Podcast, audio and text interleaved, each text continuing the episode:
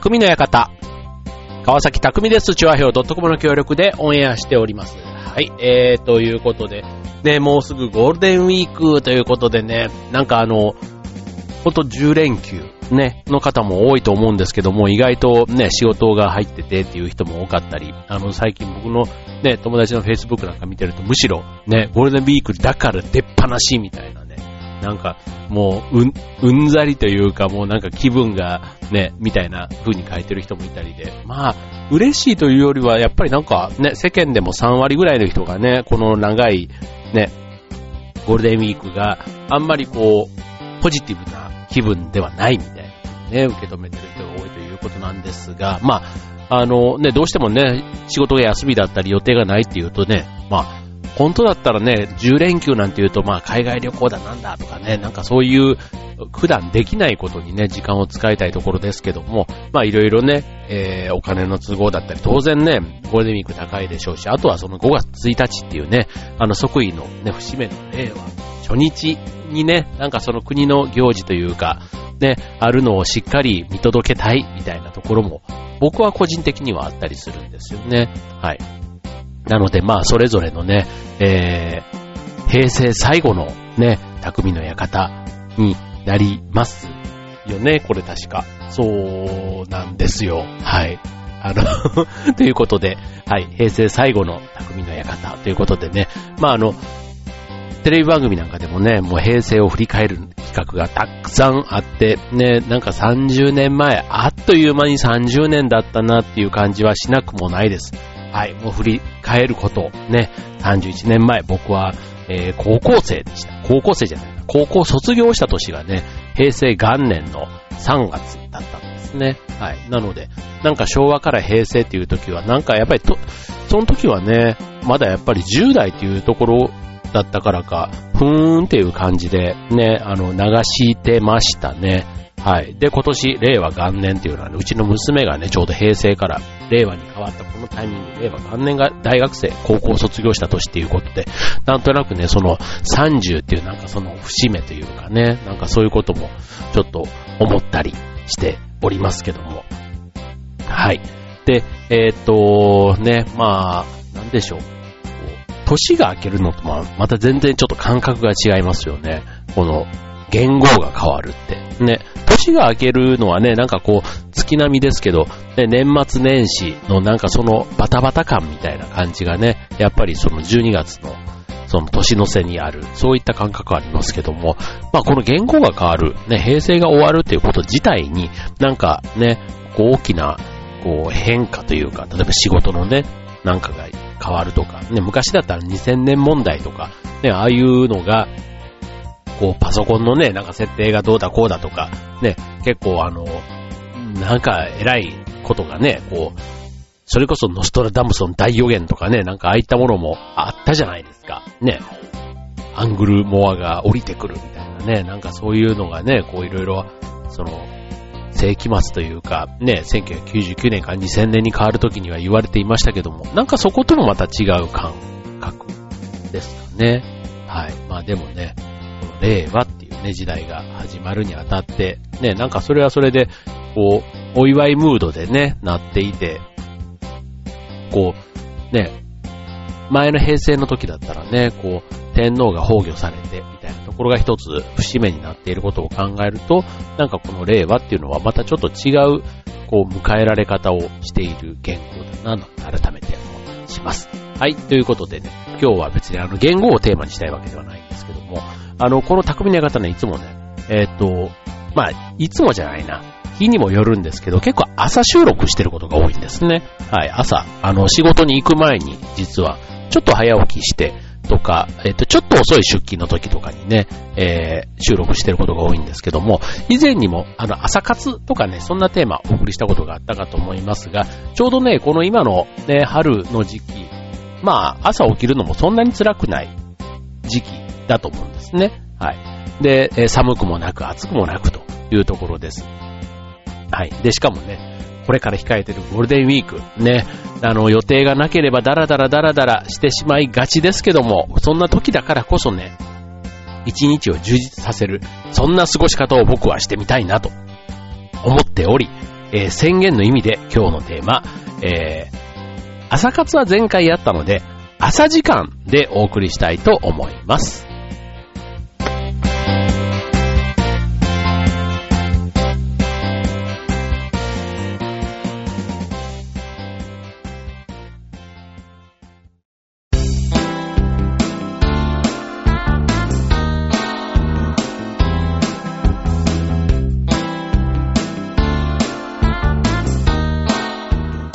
はい、えー、今日のテーマは朝時間テーマにお送りいたします。はい、えー、朝時間ということで、まあ、えっ、ー、とまあ日本がね、こう、超高齢化社会って言われて、まあなんとなくね、高齢者の多い世界だと、結構朝早くから活動しているイメージがある。ね、おじいちゃんおばあちゃんってなんか朝早く起きてるイメージってあると思うんですけども、まあ、朝が苦手な人よりは、うん、あ、っていうか夜、夜強いよりは朝が強い方が、なんか、あの、いいことがありそうな気は、個人的には。まあ、当然ね、夜働く人もいらっしゃるわけですけども、まあ、いわゆる、こう、日中ね、仕事して朝起きて夜寝るっていうリズムで生活してる人からすると、朝の時間をね、まあ、その9時、10時とかではなくて、まあ、7時、まあ、6時、ね、人によっては4時とかっていう人もいたりしますけども、まあ、それでね、朝時間を充実させると、確かに昼までの時間で大体のことが済んでね、なんか一日がすごく長く感じるみたいなのは確かに早起きをした時はそういうふうに思ったりもしますけども、はい。えっ、と、このね、朝活。はい。えっ、と、結構、その朝にやること、じゃあ何をするのっていうところが結構人によってもね、えー、あると思うんです。はい。で、え、朝時間を有効にこう、使うっていう意味で言うと、朝っ午前中っていうとね、なんとなく僕なんかあの10時から12時までの2時間ぐらいを、まあ実質ね、12時前とかになってくるとお昼のことを考えたりして、なんか1時間半ぐらいしか休みの日って、こう、午前中ってないな、みたいな、そんなイメージも。で、それ以外何してんのって言ったら寝てるとかダラダラしてるみたいな感じなんですけども、人によっては朝5時からお昼の12時まで、あ、ね、午前中が7時間もあるっていう風に考える人もいるわけですよ。ね、だからそう考えたら、朝の受け止め方、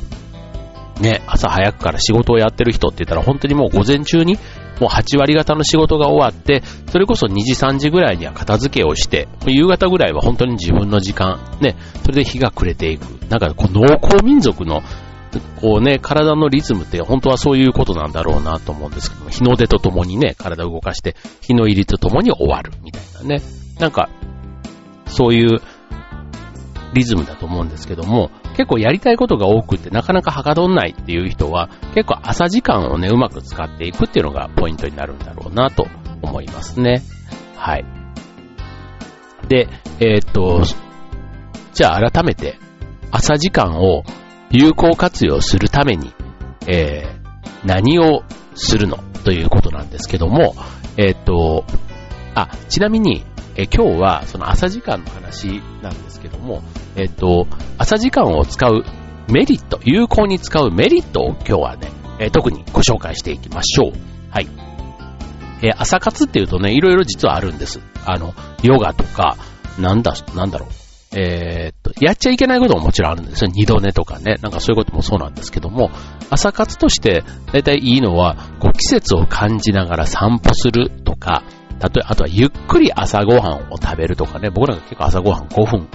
うん、長くて10分。10分もかかんないな、だいたい5分以内でささっと済ませちゃうことが多いですけども、ただ、朝時間を充実させようとすると、カフェでゆったりコーヒーを飲むとかね、なんかそういうリラックスタイムみたいなものを、で、それで好きな本とか雑誌とかをちょっとパラパラっと読むとかね。はい。で、あとその朝に向いているものとして、語学の勉強。ね、これあの、朝がやっぱり集中力が上がる時なので、そういったものを朝にやっておくといいということなんですね。はい。で、あと、ま、読書とか、ね、えっ、と、で、この、うん、まあ、ヨガに近いですね。瞑想みたいなものだとか。だから、この、静かにするのか、頭を使うのか、あの、目とかを使ったりするのは、ね、あんまり良くないんですよ。だから、動画を見るとかね。ああいったものよりは、こう、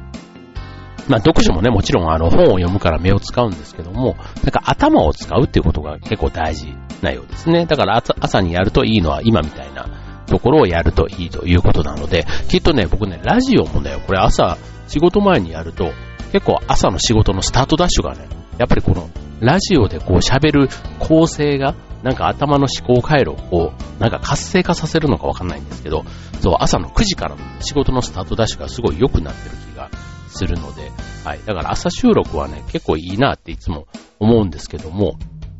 そう、あの、たまにこの番組をね、よく聞いてくださってる方、あの、夜のね、僕の酔っ払い放送がね、たまにあるのが、本当に申し訳ないんですけど、あの、酔っ払いながらの放送を、あの、ほんとね、他の番組さんには大変申し訳ないんですけど、そんなこともね、時々ございまして、はい、そういう意味ではね、朝の収録はかなり安定しているなと我ながら思うわけですけども、はい。で、で、で、で、で、でですね、その朝、ね、えー、朝の時間を有効に使うとどんなメリットがあるか。まず一つ目、でじゃんということで、体調が良くなる。はい。まあ、朝にね、やっぱり起きるとリズムが良くなるということももちろんなんですが、さっきのね、朝の空気を吸って散歩するなんていうのはね、気分転換はもちろんなんですが、まあ、運動をするということで体が温まる。ね、体が活性化するというのがまず一つです。はい。で、あとはまあ、えっ、ー、と、健康、ね、体調を良くするための大切なこととしては食生活も挙げられます。はい。で、朝しっかりね、バランスの取れた食事をとるという、ね、えー、あの、朝ね、カフェとかに行ってゆっくり、なんていう、ゆっくり食事をとるっていうのがとても大事ですよね。はい。まあ、あの、朝のね、過ごし方、ね、普段の生活の中ではどうしてもね、こう、食べるより、何をするより寝る時間を確保したいっていう人もきっと多いと思います。はい。なので、まあ仕事のね、時は、むしろできないなーっていう人も、ね、ゴールデンウィークもし予定がなくて休みなんだとしたら、ね、それこそ、ああ、やっとゆっくり寝れるって言うんだとしたら、まあ前の日にね、ちょっと頑張って早く寝るっていうのはいいんじゃないかなと思いますね。いつも寝ない、ね、えっー、いつも1時とか2時とかなっちゃうっていう人は、まあ11時ぐらいとかにね、ちょっとベッドに入ってみると。そしたら、朝は自然にね、あの、7時ぐらいとかにパッと目が覚めたりするんじゃないかなと思いますね。はい。それだけでもね、きっと体調が良くなる、ね、一つのきっかけになっているように思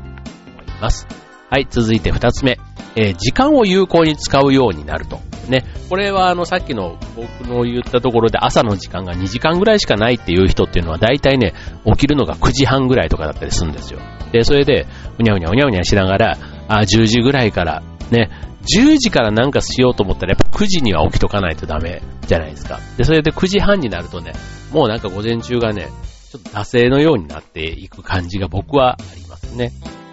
はい。まあ、それでもね、まあ、二度寝自体はね、体が欲してるというか自分で決めたことなので、それ自体は、あの、後悔はいつもしないんですけども、なんか一日があっという間に終わっちゃうなっていう感じは正直あります。ので、はい。あのはい。土日しかない時なんかはね、土曜の半分、まあ午前午後、まあ夜ももちろんですけども、ね、それで言うと4分の1がね、それで終わっちゃってるって考えたら、やっぱりね、朝の活動ってすごく大事だなって思いますね。うちの神さんはね、いつもね、早起きする人、あ、する人ってか別にしたい、したくてしてるわけじゃないと本人から言うとね、言うかもしれませんけども、早起きの人なので、もうね、朝僕が起きた時にはね、もう、あの、朝ごはんもそうですけど、洗濯からもう大体のことが終わってたりするんですね。そう、だから掃除機だけはね、かろうじて音がするからっていうので、あの、起きるまで待ってくれるんですけども、はい。なんかそうするとすごい良い妻ですよね。良い、いや、優しいなっていつも思うわけなんですけど、はい。で、えっ、と、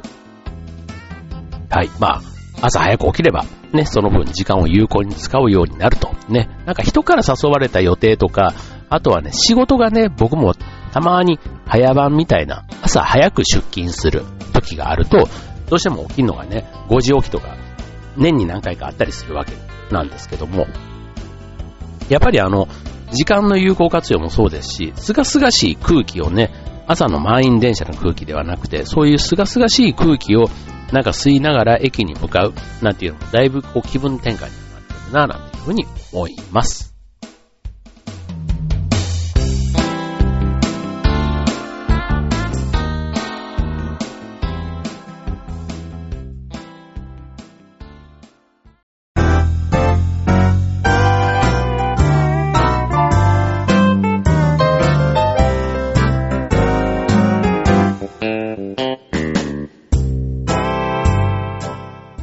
はい、えー、ということで、平成最後の匠の館は、朝時間ということでね、まあちょっと爽やかな朝の過ごし方を、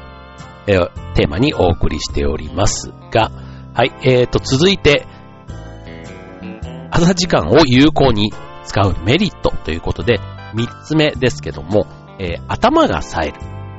これね、あの、さっきも言いましたけど、このラジオ、ね、今朝収録していますけども、はい。これね、朝やっぱり収録すると、口が動いてるっていうのも大きいんでしょうね。口が動くイコール、ね、脳も動く。ね、あの、脳が寝てるのに口だけ動くっていうのも、まあ、人によってはというか、時々そんなこともないわけではないですけど、やっぱりこう、なんか、尻滅裂とまでは言わないですけど、なんかこう、言ってることが単調だったりね、なんかそういう風になったりします。頭が冴えてる時の方が、こう、要点をまとめてね、こう、コンパクトに、あとは、なんかユーモアなんかもね、ちょっと、応用が効くって言ったら変ですけど、はい、そういうなんか、あるような気がしますので、はい、朝を有効に使う、ね、朝時間を有効に使うと、一日の冴えが良いって言った方がいいのかななんて思います。はい。で、朝起きて、よし、頑張ろう。で、これね、やっぱやることがないとね、起きないんだなって僕なんかは結構思いますね。はい。何も予定がないのに起きるってなると、ね、起きるから何かするんであって、何もなければそのまままたね、寝てしまいたくなりませんか？僕はなっちゃうんですよね。だから、あの、とりあえずやること何って言ったらね、掃除が僕はね、いいと思います。はい。あの、部屋でもトイレでも、ね、ベランダでも、なんか窓枠でもいいと思うんですけども、なんかここを掃除するみたいなものを決めて、そこをやっていく。うん。でね、僕最近あの、ウェットティッシュ。うん。ちょっとあの厚手の100均とかで言うと、20枚100円。あ、20枚2組で100円ぐらいで売ってる、ちょっと厚手のやつね。なんかああいう、あれをね、常備してるんですね。で、まああの、うち、いつもあのテーブルを拭くときとかに、あの、付近ではなくて結構そういうウェットティッシュ使う機会が多いんですけども、で、それを拭くと、まあテーブルね、ささっと拭くぐらいだったらそんなにウェットティッシュで汚れないじゃないですか。だからそれだけで捨てるのがもったいないので、いつもベランダの酸とかを、あの、拭くようにしてるんです。はい。で、ベランダの酸ってやっぱり結構ね、あの、外と面してるところって汚れるので、だから、それをね、最後、綺麗にね、真っ黒になるまで使うと、そう、雑巾でやるとね、また雑巾も絞って、こうね、洗ってなんとかかんとかで、ね、結構大変なんですけど、そういうので、こう、最後拭いて、真っ黒になるまでやって捨てると、結構綺麗にもうもちろんなるんですけど、ウェットティッシュを有効活用できてるな、みたいなので、結構ね、それ、そこがね、こう、なん、なん、なんだろう、あの、アドレナリンじゃなくて、なんかそういうね、ちょっと興奮ホルモンが出る、出てるなって感じがするんですね。で、それで頭が冴えてる感がぐっとこう増すようになるので、きっとね、こう、掃除をする。で、こう、普段手をつけなかったところのぐわっと溜まったホコリを、こう、綺麗にするとか、なんかそういうことをすると、きっと頭が冴えることにつながるんだろうなぁ、なんて思いますね。はい。掃除は確かにね、なんかあの達成感、ね、昔からあの、片付けとかね、ああいったことは習慣にしてると、すごく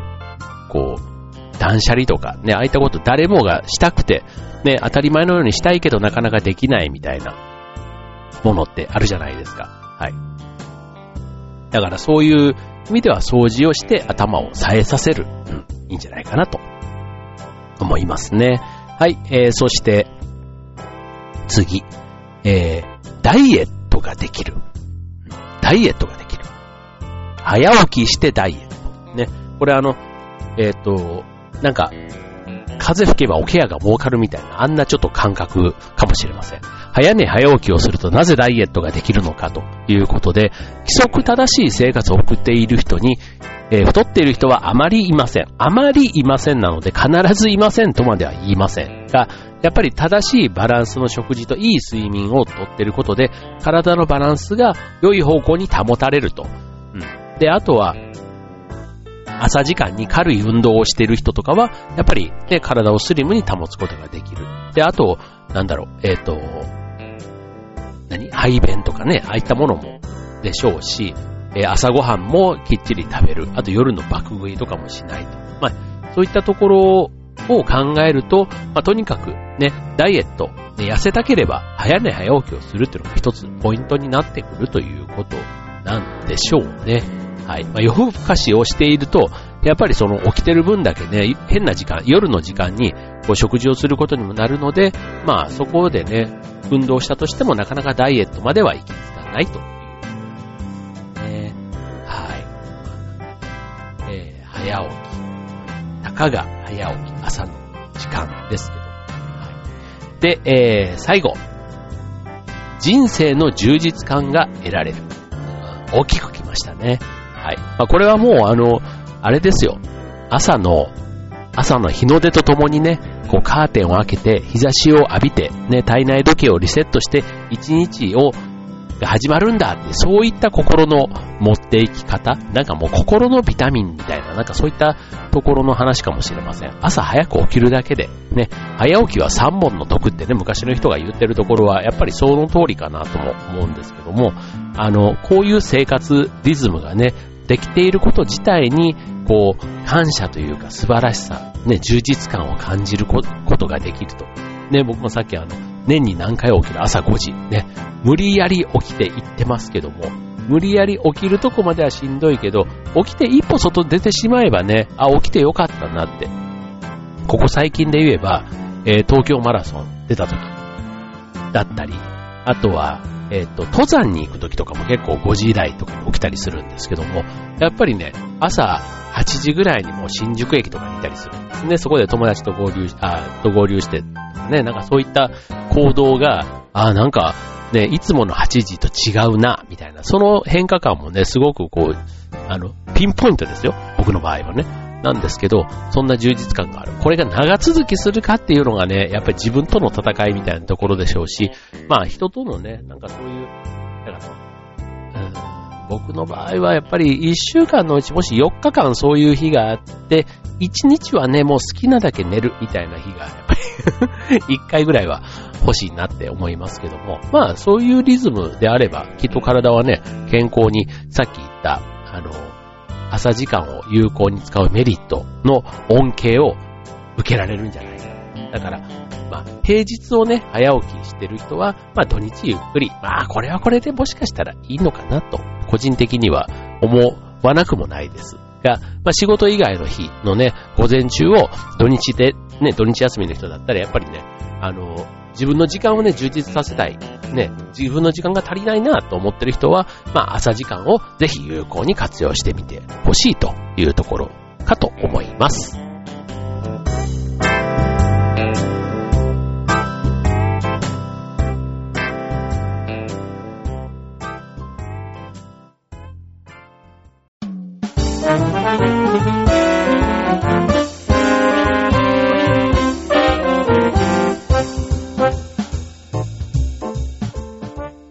えー、ということで、えー、平成最後の匠の館は朝時間テーマにお送りいたしました。ということでね、はい、えー、令和の幕開けとともにね、どんな時代になっていくねでしょうというところです。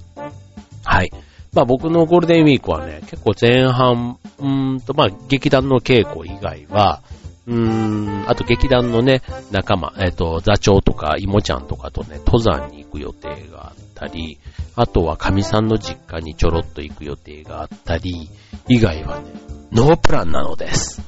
ノープランなのです。はい、どこか